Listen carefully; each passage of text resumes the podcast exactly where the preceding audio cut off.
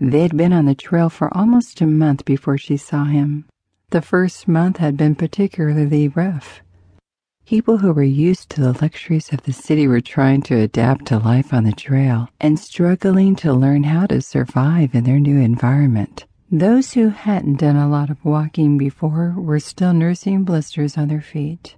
The ones who hadn't taken proper care to clean broken blisters now had infections and had to ride in a wagon. The wagon master wasn't pleased.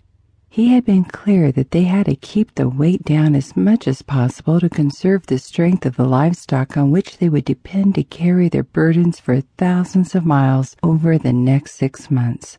Abigail herself had developed a few, and she had been careful to clean them nightly and wrap them in clean strips of cloth at the start of each day to cut down on the friction. Although she had met several new people in the wagons just ahead and behind them, most of everyone's time was spent learning about the livestock, the harnesses, the wagons, and the dangers of the trail. Simple things could turn into disaster in a few seconds. One greenhorn, as the more experienced wagoners dubbed the new folks, had moved his wagon off the trail to get out of the heavy dust thrown up by the wagons ahead. He hadn't considered the steepness of the slope and was riding merrily along when a wheel on the uphill side hit a large rock. The resulting thrust tipped the precarious balance of the wagon and it toppled over, rolling twice and crashing into another wagon on the trail. The man driving had been thrown under his own wagon and killed. His wife and little girl had been in the wagon and were lucky to survive. The wagon train had to stop for the rest of the day to fix the second wagon. The man was given a Christian burial along the side of the trail. The dead man's wagon could have been repaired, but the wife was beyond consolation, and it was decided that they would ride with another family to the next town where they would catch a stagecoach back to New York and her parents. The majority of their belongings were divided up amongst those who could use them.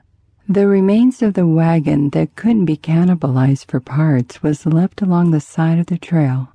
Over the next few months, Abigail would see other graves, the remnants of other wagons, and other people's belongings left along the trail by other wagon trains and wonder what had happened to their owners. By the end of the first month, people were settling into more of a routine.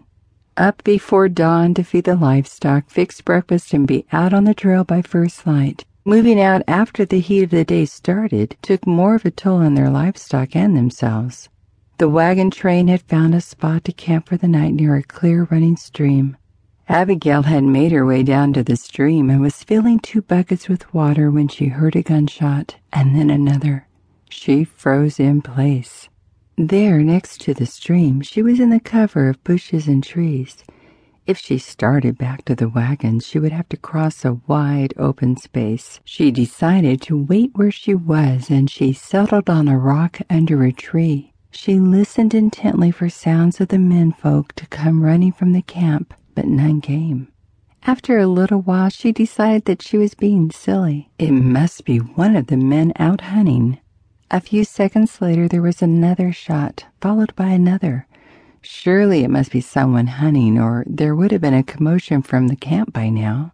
She got her buckets and refilled the one she tipped over earlier.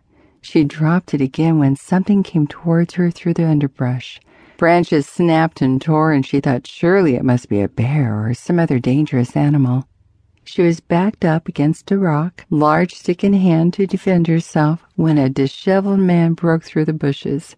He was cursing and stuck with thorns. He carried a shotgun, and several dead birds hung from his belt.